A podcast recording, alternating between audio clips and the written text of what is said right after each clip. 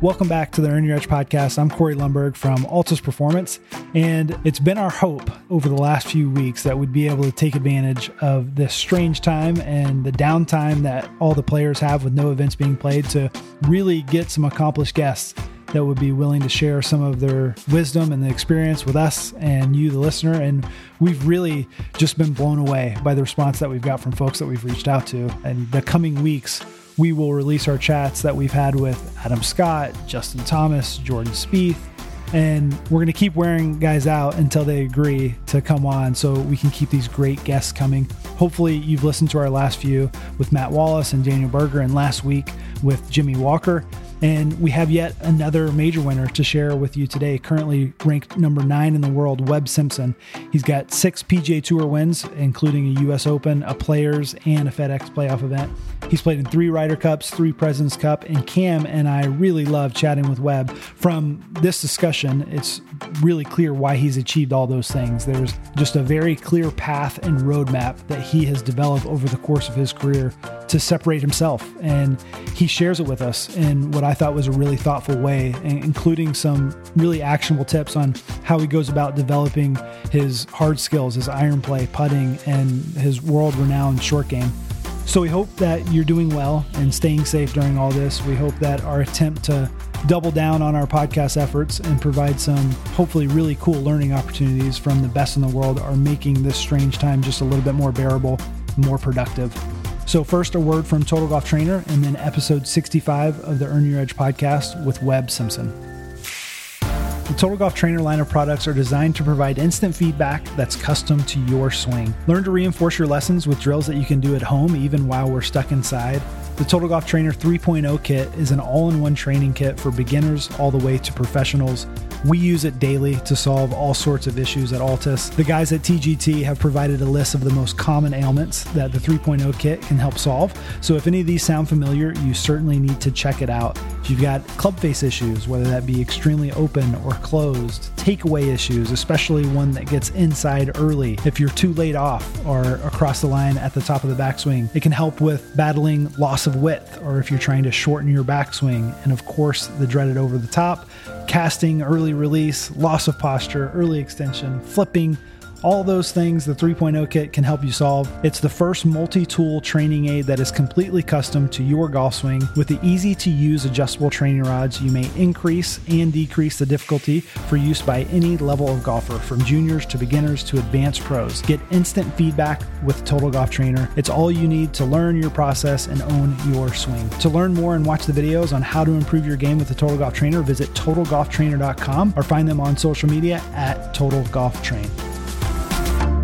Hey Webb, we'll we'll kick things off by dealing with the elephant in the room, and I'm wondering how the Simpsons are dealing with coronavirus. We know that as difficult of a situation as it as it is, that I'm sure that you found. I'm hopeful that you found some ways to find some positives out of the forced break.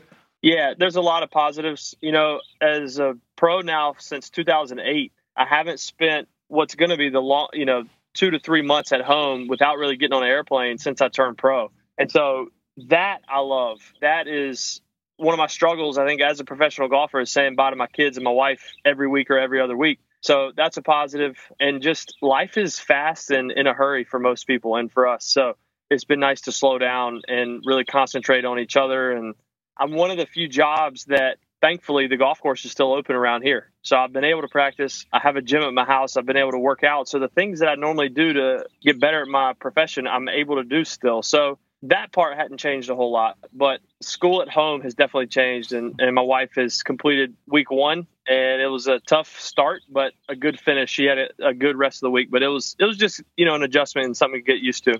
Yeah, we're definitely getting, getting better at things that we, in some ways, never thought we'd have to get better at, like homeschooling. And we're dealing with the same things here in Dallas for sure. But on the while we're here, you know, the goal of the podcast is have conversations with amazing people, people that have done and continue to do difficult things to grow, whether they're athletes, entrepreneurs, or artists, to understand how they, meaning you, became great. And in knowing that the wisdom that comes from these conversations, these journeys, passed along through the podcast, has some positive effect on our listeners. And if we unpack your 2020 season to date, you put up a seventh at, at Shriners, second at RSM, a tenth at Hero, a third at Sony, and then a win at Waste Management. And given the, the season that you were putting together and the fact that success oftentimes leaves clues What's going to be your formula for success? I guess the map that you follow, so to speak, out of this schedule break from a skills standpoint to continue where you left off when things resume. Yeah, so that was a conversation my wife and I had on the airplane ride home from the players. She basically asked me, What is my plan, like you just said, to stay sharp and come back with the momentum I had and and be ready to play whenever commissioner calls us back to play. And I try to put a schedule in place to where I'm getting adequate rest, but I'm staying sharp in my mind. So my mental stuff I'm doing two to three days a week. My golf practice, I'm not out there grinding for six hours, but I'm keeping a club in my hand. I'm staying fresh. You know, an example this morning, I did about an hour's worth of my chipping drills and bunker drills, and then about 45 minutes worth of putting drills. And that little bit, I feel like every couple, two, three days is going to go a long way when we go back out. And like I said, you know, staying sharp, it's hard to do. But if you, like the last three days, I put together a 54 hole tournament with me and five other pros that live in Charlotte. We played three different golf courses. We try to treat it really like a tournament. You know, normally if you're playing with your buddies, even in a match, if you lag it up there a foot, you pick it up. But we putted it out and we made it, you know, feel as serious as it could feel. And that was good for me because I feel like playing reveals areas you need to work on, both physically and mentally. And so I already have a checklist of what I learned the last three days of a couple things that need to get better. And I'm going to work on those this weekend. Common starting place that we typically start these conversations at is origin story. Can you give us some perspective on how you started in golf, what age, where it was, who was the early influence that kind of uh, lit the spark, so to speak, or created that spark? Yeah, so I was eight years old, and we were down in Wilmington, North Carolina, in the summer, and our house was right on the putting green of, of a Pete Dye golf course. And there was a kid there who was a year older named Kevin Larsen, and Kevin was already probably the best in the state for his age, and uh, just a really good player. And so this one week we hit it off together, and I, I kind of tagged along with him and he ended up getting a full scholarship to Georgia Tech and played golf. And we reconnected a few years later. But my dad, other than Kevin, my dad has always been the biggest influencer for me in golf. He played once or twice a week growing up, but once I got into it at eight years old, I started playing with him every time I played. Mm-hmm. And really, that summer is where I got hooked. And I had a great, the head pro at my home course in Raleigh at Carolina Country Club, Ted Kiegiel was the head pro. He became my coach and he was so influential, you know, from the time I started the game. So I was getting a lesson about once a month as I started. And my dad did such a good job early on of pacing me, and he wouldn't let me move back from the red tees to the whites till I could uh, shoot even par or better. And same thing from whites to blues. And then tournament wise, I would play two to three tournaments a year for those first few years just to for him to get a gauge of, of my game. And once I was able to have some success at like a you know county or city level we would go to state level. And my dad was just he did great with that. I mean i don't know if he knew exactly what he was doing but whoever was helping him with it or his ideas he did a great job. No doubt.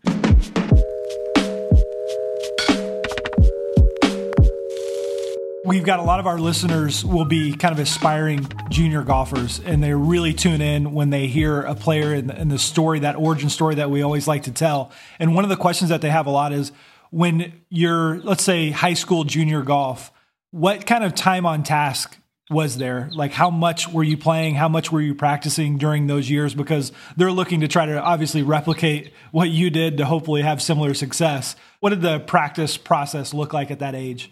Yeah, so I would say I played a lot of golf and I putted and chipped a lot for practice. I didn't hit a lot of balls growing up. We didn't have a very big range at my home course, and so it was often crowded. And you know, the members took preference over the juniors. So that was something. You know, that was one of the reasons I didn't hit a lot of balls. But honestly, I didn't like to hit balls. I like to go play with my buddies. And early on, I learned like what competitive golf looked like. We would literally play 18 holes for one milkshake that cost two dollars. But at the time, it was a big deal because I had to tell my dad, "Hey, I got to charge an extra milkshake to our account because this kid beat me." so I think for juniors now, having a nice mix of playing and practice is good. I would err on the side of playing if I'm a junior because there's so much to learn through playing the game and scoring. And I look back and if I could change anything, I might have practiced a little more as I got better in high school, but overall, I just love to play and I love to compete and I love to have a putt on the last hole that meant something. Those were the moments I feel like they got me ready to, to compete at the next level. Yeah, beautiful. Uh, how important do you think it is for players, whether they're golfers or any other athletic endeavor, to have a peer group that is essentially pulling them along. I read that Brendon Todd was in your peer group in the local area, and you guys would uh, go back and forth competing. How important do you think that was as like a foundational element that uh, competition kind of pushed you to to practice harder and pulled you along in the on the development curve? Yeah, that was huge. I mean, Brendon Todd moving to Cary, North Carolina might have been the greatest thing for my game. I was 13. From 11 to 13, I won like a lot of golf tournaments that I played in. Brendon comes to town, and Brendon was better than me. He was beating me most of the time from like 13 to 15. And I think had he not come, I would have kept feeling like I was the best player around, but I don't know if I would have elevated my game as mm-hmm. quickly. Mm-hmm. But he inspired me. It made me mad when he beat me. He was something. There was something tangible about playing with somebody better than you because you you. Would, I remember thinking we're the same age, but he's better. I want to get better. I want to be the best. So I would tell juniors nowadays to always have somebody who's they can be a little older, but better than you that you can play with and kind of see what they're doing. Because if you grow up and you're you're only playing with people that you're beating all the time, well, that's great if you really are the best. But you're going to have a big wake up call when you get some of these national tournaments yeah. where you're dealing with the best players around. Right on. That's great advice for juniors. And I would guess that probably 40 to 50% of our clients at Altus are professional players at some level. And many of them are cutting their teeth in professional golf fresh out of college. And there's a period of time in your career that I wanted to pull on, and that's 2009, 2010 and it's when you were finding your footing on the PGA Tour. Do you recall anything specific that you learned in the first two years on tour that helped you progressively get better to the point where you were competing for wins and ultimately had the 2011 that you had with two wins and three seconds and finished uh, uh, second in the FedEx Cup? Yeah, so I learned a lot. 2009 was kind of eye opening, and I was kind of trying to learn these golf courses, learn how the tour works, and all that. 2010 was a harder year, but the things I learned through those two years that really helped me was that the veterans seem to not get as emotional as the younger players. They had the big view in mind, the year long season that no matter how good you are, you're going to have moments in the season where you're struggling and you just got to stay patient, stick with it. And it's amazing now looking back how many times I've seen guys have a two or three month stretch where they're not playing well. Then all of a sudden they rattle off three or four top fives, you know, over the next two or three months. And so I learned that patience is a massive attribute of a good player on the PGA Tour throughout the year. It's a long season, and you got to pace yourself. And then 2011 comes, I hired Paul Tesori to caddy for me, and all of a sudden I go from 213th in the world to top 10 in the world in a year. And I think he helped me so much on just how to play golf courses, think through club selection, all the strategy that I thought I was pretty good at because I got on tour at a young age. I realized I was not good at it at all. I remember we were on a hole in Palm Springs at Silver Rock, or yeah, Silver Rock, I think, and um, it was a drivable par four, but I didn't like going for it. It was a little bit uncomfortable for me, and I hit hybrid.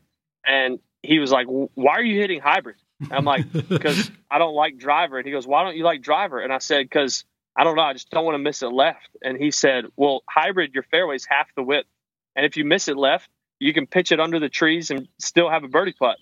And so that was where I started. That was our second tournament together, and that was where I realized, man, maybe I need to listen to him more. Mm-hmm. And um, I became a more aggressive player off the tee with Paulie, but a more conservative iron player into the greens. That has helped me tremendously. But we just hit it off from the start. We had a great friendship from the start. We were comfortable around each other. We were like minded in our faith, in life, in family, and we just had a good time together. And that is huge for the PGA Tour to to enjoy your caddy because you're together all the time. Yeah, yeah. I want to jump forward to 2012, the U.S. Open Olympic Club. What do you remember about the early part of that week that was kind of a signal that this could be special? Was there anything that uh, that happened? Did you uh, find from that week? Because weren't you coming off a miscut at Memorial? Yeah, I missed cut by eight at Memorial, I think. I had had a decent start to the year, but coming in, I had no form. My practice rounds were not great. They weren't terrible, but they weren't good at all. And then Wednesday late, we go to the range and we had like an hour and a half session. And Paulie gave me a thought or two. I can't remember what they were now, but I started hitting the ball in the center of the face. I started hitting it good. And that was I left the golf course Wednesday feeling way more confident than I had in a few weeks on mm-hmm. the PGA Tour. And Thursday, Friday were very average. I think I was in 28th or 29th place going into the weekend. And Saturday was one of those rounds I shot two under, and I just, it was one of those no stress. Everything kind of was pretty good right in front of me, no mistakes. But I was surprised at the end of the day that my two under got me all the way, I think, to seventh or eighth place and a few back. And so I'm like, wow, I'm back in this thing. And then Sunday, I kept up good golf. I was, I think, two over through five, but then birdie six, seven, eight, ten, and got myself right back in it. But like I said, what I learned in 2009 and 10 helped me that week. Like I'm, I'm coming in. I shot eight over at Memorial. I have no form. I stayed patient though. Monday, Tuesday, Wednesday, we found something, and even through two days, I'm not, I'm not even in the top 25. But it's amazing how a good solid round will go a long way in a major. One of the more common questions that we get from Altus clients and listeners is how do I spin it like a tour player? Well, the first step is to treat your equipment like a tour player, and that means that you've got the right golf ball and you've got fresh grooves. Visit Vokey.com to see the spin research that Bob Vokey and his team have conducted to better understand how grooves wear over time. After 75 to 100 rounds of golf, you owe it to yourself to test your grooves to make sure that they're still getting maximum spin from your wedges. Find a fitter at Vokey.com for a spin test soon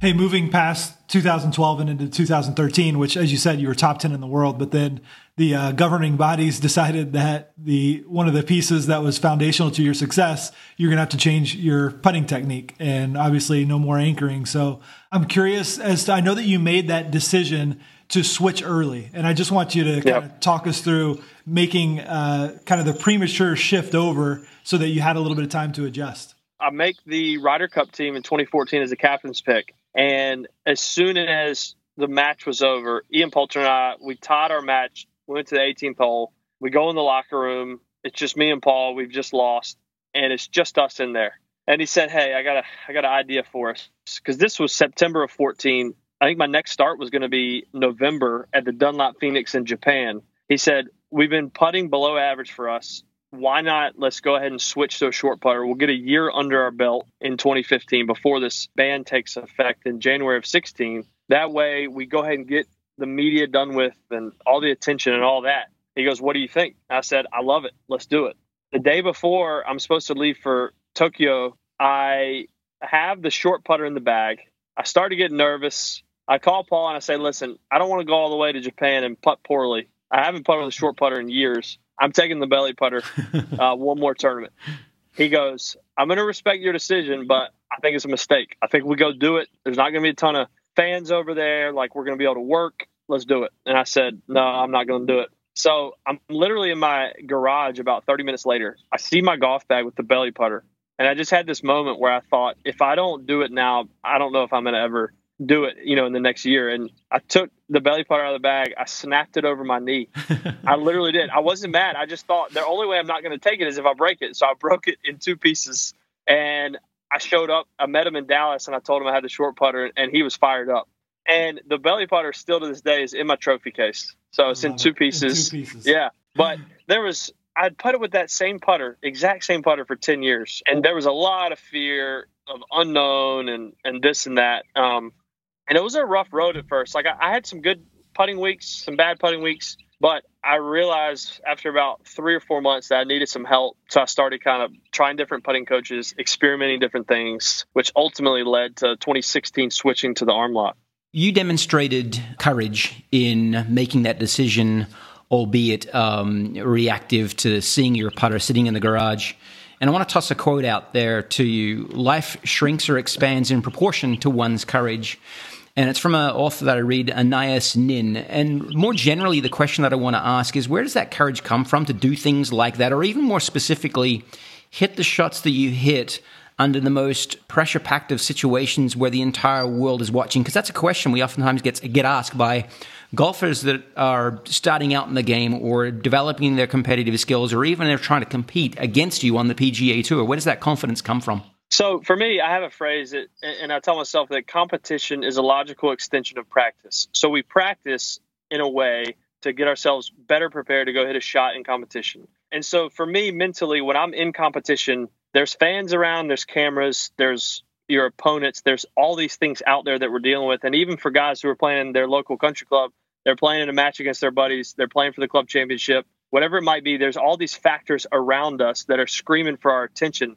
But at the end of the day, when you narrow it down to what is actually in front of me that's important, well, I have my ball in front of me. There's a task in front of me. I'm trying to hit this ball to that place on the green. And so the more for me, I stay in my routine that I've come up with, and I literally am telling myself out there on the golf course, what is the task in front of me? What is the objective here? I'm not able to fully block out what's around me, but I'm able to focus better on what is important and what's in front of me because over time we get used to the crowds, we get used to cameras, we get used to being able to do that. And the confidence comes from you experience it, you learn. You experience it again, you learn. You experience it again, you feel a little better, you feel a little more comfortable. I remember the first time I had a one shot lead on the 71st hole at Vegas. I look at the leaderboard, I see my name. I think it was 21 under, one shot lead. I got nervous. I hit it left in the water made double, lost or I missed a playoff by one shot. Mm-hmm. And on the way home, I remember thinking, okay, this this hurts, this stings as a player. My reaction on 17 when I realized that a one shot lead was was bad. It was negative. But two options now: I can sit in it, sulk in it, feel bad for myself, or I can learn from it. I can figure out why did I hit it left when I got nervous. And so I went to work. Me and Paul talked about it. We thought about it. I go to New Orleans in 2011. The next time I'm in contention 17th hole, uh, water left. This time a harder shot. Uh, Vegas hit seven iron. Now I got four iron. But I remember thinking that moment, hey, I learned from the last time what happened. I sped up. My arms kind of took over. My body became slow. I'm going to kind of go through my whole routine on 17T a little slower. I'm going to be really present, and my body's going to work for me this time. And I hit a four iron to like 20 feet, but right where I was looking. Mm-hmm. And that's where I realized in that moment, I'm like, okay, that's a great feeling when you take what you experienced as a negative and not fun to go through, but you let it make you better. And that's how I've kind of taken the approach of how to become more confident when there's a lot on the line. Because at the end of the day, if I have a six footer this year in Atlanta to win the FedEx Cup, I could think as I'm waiting the putt or reading the putt, this is for 15 million. This is to be FedEx Cup champion. This is for five years exempt on tour. You name it. I could go through all those things, which are true, but those things have nothing to do with this six footer. This six footer is a right edge putt. I've hit a right edge six footer my whole life. I'm going to go through my routine. I'm going to aim it right edge and I'm going to try to start on line. Right. And the more I stay in that, the ladder mentality, the more I kind of neutralize the situations and perform better. Yeah. You can't put a price on the wisdom that you just shared. You can't put a price on the experience that you go through to learn those things. So certainly my gosh, I appreciate you sharing that with our audience. It gives me chills to mm-hmm. hear you describe that. And I know that the audience that you're speaking with, it will resonate fully with them as well. And you spoke of feelings, and I want you to help me understand and our audience understand how did it feel as different to the 2012 US Open when you triumphed at the Players Championship in 2018, given that you were in a different phase of your life and certain life events had occurred in the previous years, in fact, just the months previous to that tournament, to reach the pinnacle again, essentially? A lot of people have asked me since then because I said it, it's more meaningful than winning the U.S. Open. What I meant by that was a few things. One, it had been four and a half years since I won. So any player goes through a drought like that. I never question, am I going to win again? But you certainly wonder, when is it coming? Mm-hmm. And and the longer you wait, the harder it is. I lost my dad to Lewy body dementia in November of 2017. And so it was an emotional win being on Mother's Day. My mom was watching. I come from a big family. I'm one of six kids. So that was you know, another emotional part of it. Paulie, my caddy, grew up 20 minutes from TPC Sawgrass. He grew up in St. Augustine. He lives there now. He grew up playing there. He's probably played a thousand times. It's his major. I mean, it's his number one, and he had never won it as a caddy. So all those things kind of factored into one week, and then I kind of had one of those career rounds on Friday, being 11 under through 16. It was just one of those moments as as an athlete, as a golfer, where you know what you're doing it's not going to happen much, maybe three or four times in your whole career. And so I was able to enjoy it. And it was an awkward thing playing with a seven shot lead on Sunday because the way the weather was, it was good weather, wasn't that windy. And you know that golf course, you can go out and shoot five, six, seven under if you drive it well pretty quickly. And so I knew I had some work to do Sunday, but You know, just everything I've been through with the with the putter switch and to be able to come back from that and become a great putter. I'll be honest, I never thought I would ever be a great putter. I thought maybe I can figure it out and be a good putter, but I never thought like I could put together a year or two stretch or more of being a great putter. And so, man, I, I, think getting older too, you you become more thankful for good golf because you've experienced more bad golf right. than you had when you were younger, and you you come to appreciate it. And just, I think it's wise for us to think, you know, we're never as far off as we think, and we're never going to play, you know, at a top level for as long as we might think or hope. Mm-hmm. So you just gotta you gotta be thankful for those moments and I think I took it for granted in 2011, 12, 13, 14, making those team events, making it to Atlanta. Then I go three years without making a team event. So when I got back on that Ryder Cup team in 2018, I was probably the happiest one to be there.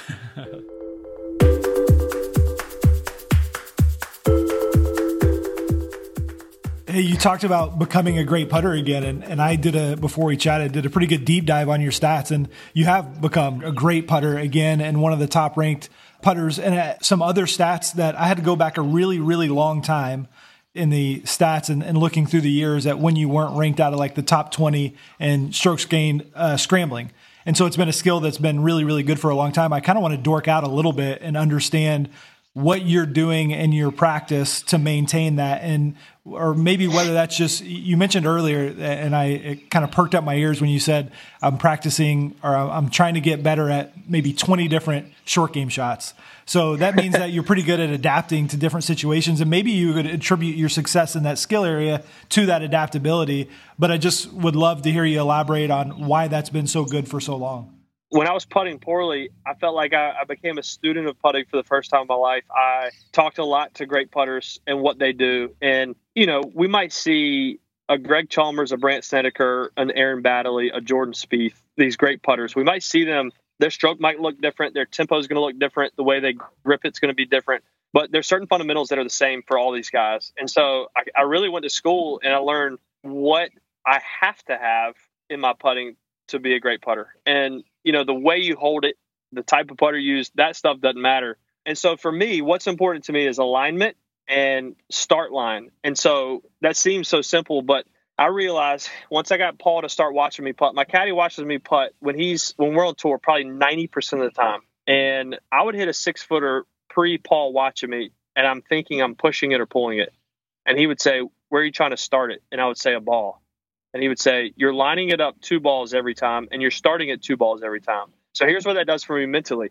My stroke is good. I'm starting it exactly where I'm aiming it and looking at. I'm just aiming poorly. So simple fix. Let's work on alignment. And so I literally work on alignment every day that I play golf. I mean, some days I'm, I'm taking the day off, but any day I'm playing golf, I'm working on alignment. And he says 95% of the time I'm starting the ball where I'm lining it up. And this has come from him watching me now for years. And so mentally, I know if I can uh, line it well, I'm going to start it online 95% of the time. Right. And so that has been a huge help. And honestly, it saved me so much time and effort and thought into my putting because I've narrowed it down to those couple things. And so I think I always go back to that. When my path gets off a little, we have video of when I'm I've putted my best and, and we compare it. So that's simple. And then it, as far as chipping goes, I've always been I would say a pretty good chipper, but my technique wasn't good. I hired Pat Goss in 2015 to help me because I, I, go out. I played enough with Luke Donald at the time to realize he he chips and pitches and bunkers it so well. Pat and I hit it off, and he's helped me a lot with my technique. But I feel like chipping and wedges to me are the two areas of golf that we can't really do too much of. I feel like we can stand on the range too long, or even stand on the putting green too long. But chipping and bunker play and wedge game, I feel like the part of the, the areas of the game where repetition is so helpful. So I try to get as many reps as, as, as I can on the chipping green because every chip is different. Every bunker shot's different. You know, we have a lot of the same putts. A right edge six footer on 10 is the same as a right edge six footer on 15. So that's mm-hmm. kind of my mentality behind short game. And it's easy to get off. So I'm always trying to keep sharp and, and make sure my technique's good. Yeah, you made a comment there that caught my attention, and that comment was it's easy to stand on the range and hit too many shots. How are you so, so efficient then and such a good iron player with a limited, let's say, ball count that you might have on the range? My time limit is 45 minutes to an hour because my caddy says at that kind of hour limit, he sees my body literally changing my golf swing. So my hips might slow down, my timing might get off. And so I might hit for more than an hour in a day, but I'm breaking it up, maybe two 45 minute sessions. Mm-hmm. Iron play, I, I love to work the ball. I love to flight the ball. I love to change ball position. I love, I, am kind of old school in my mentality of iron shots. If there's a left pin, I want to draw it. If there's a right pin, I want to fade it. I'm fascinated by iron play. I love playing with good iron players. And I've always played blades because blades for me, I've tried different irons, but blades for me give me the, the most feel. And for me, I'm always, like I said, changing ball flight, changing height, changing curvature. That's just how I see the game. So my favorite guy to play practice rounds with is Bubba Watson because mm-hmm. he's pretty much one of the only guys anymore who really curves it a lot. So I love watching him and, and how he does it. So those listeners right now, if they're junior golfers and they want to have some fun watching somebody, they need to go watch Bubba Watson play. Right Is there like a go-to shot shape though that you depend on more than others, or you, you say that you're curving it both ways quite a bit, but in a pressure-filled situation, what's the shot shape that you're generally going towards?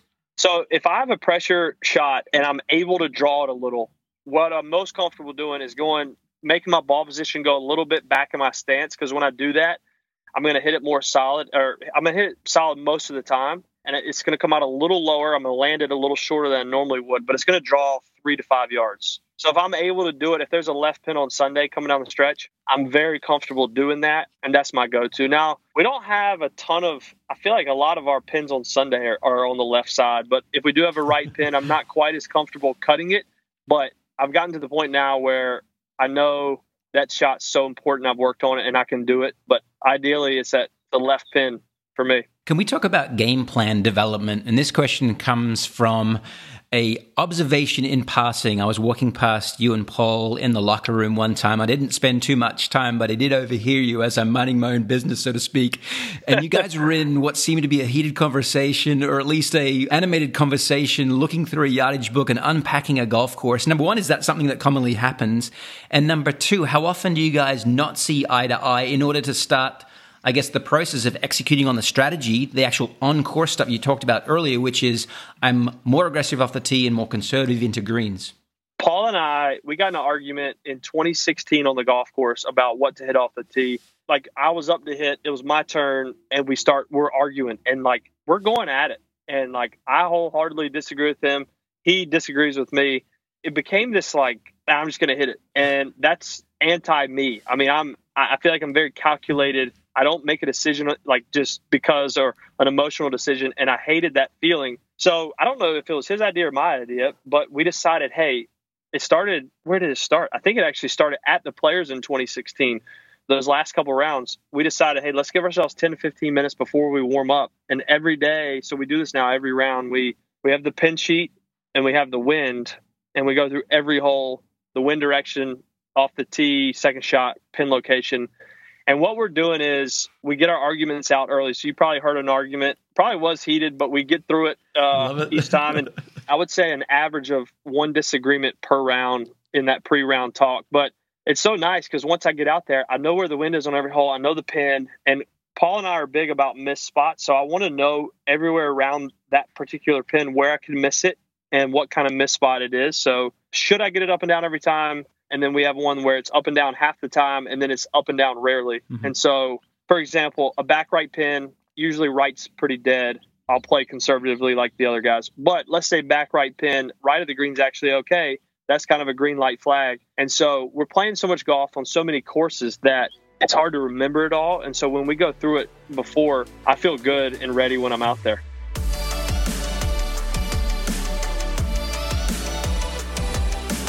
Quick hit questions before we uh, before we close. You've been awfully generous with your time. I kind of express the appreciation enough. Swing thoughts. Absolutely. What's, what's, your view on swing thoughts? Do you carry a swing thought with you throughout a round? Do you really have one? A, a swing feel?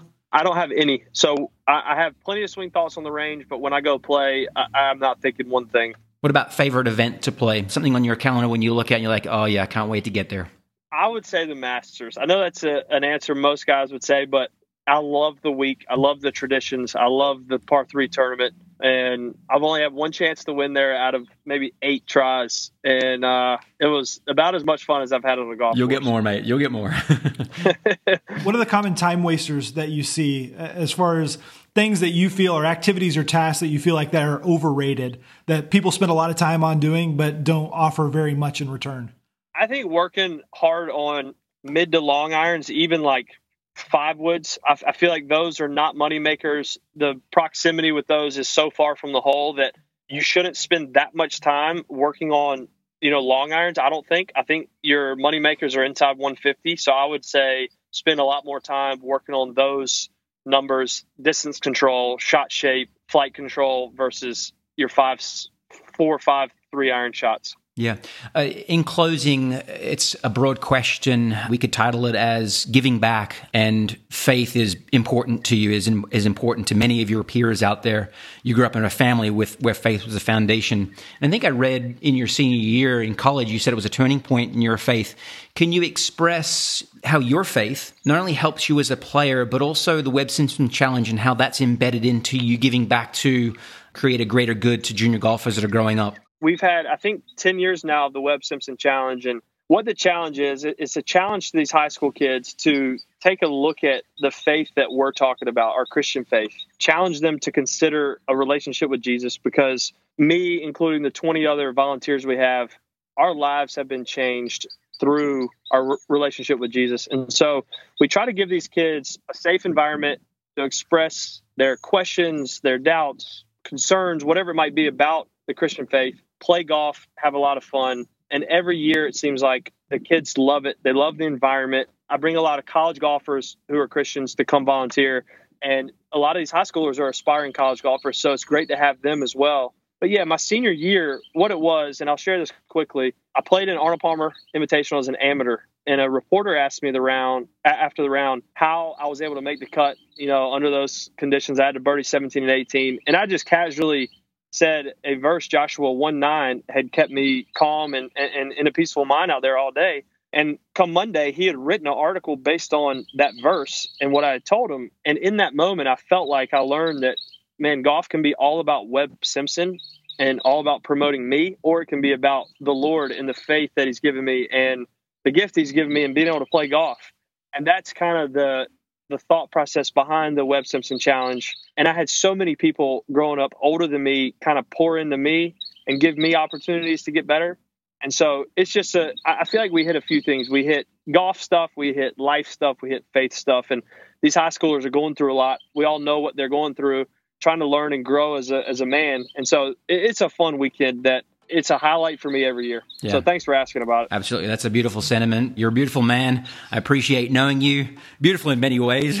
I Thank you. I, I, appreciate knowing you. Uh, clearly, there's some love coming from me to you. I hope you feel that. Yes, I and feel it. There you go. And and you made the hairs on the back of my neck stand up again when you told us that story. So can't well, thank, thank, you enough you for spending for time. Me. Appreciate it, Webb. Yeah. All the best I love what family. you guys are, are doing. Yeah. Thanks so much. You awesome. guys be good. Cheers, mate. Appreciate it. All right. See you guys.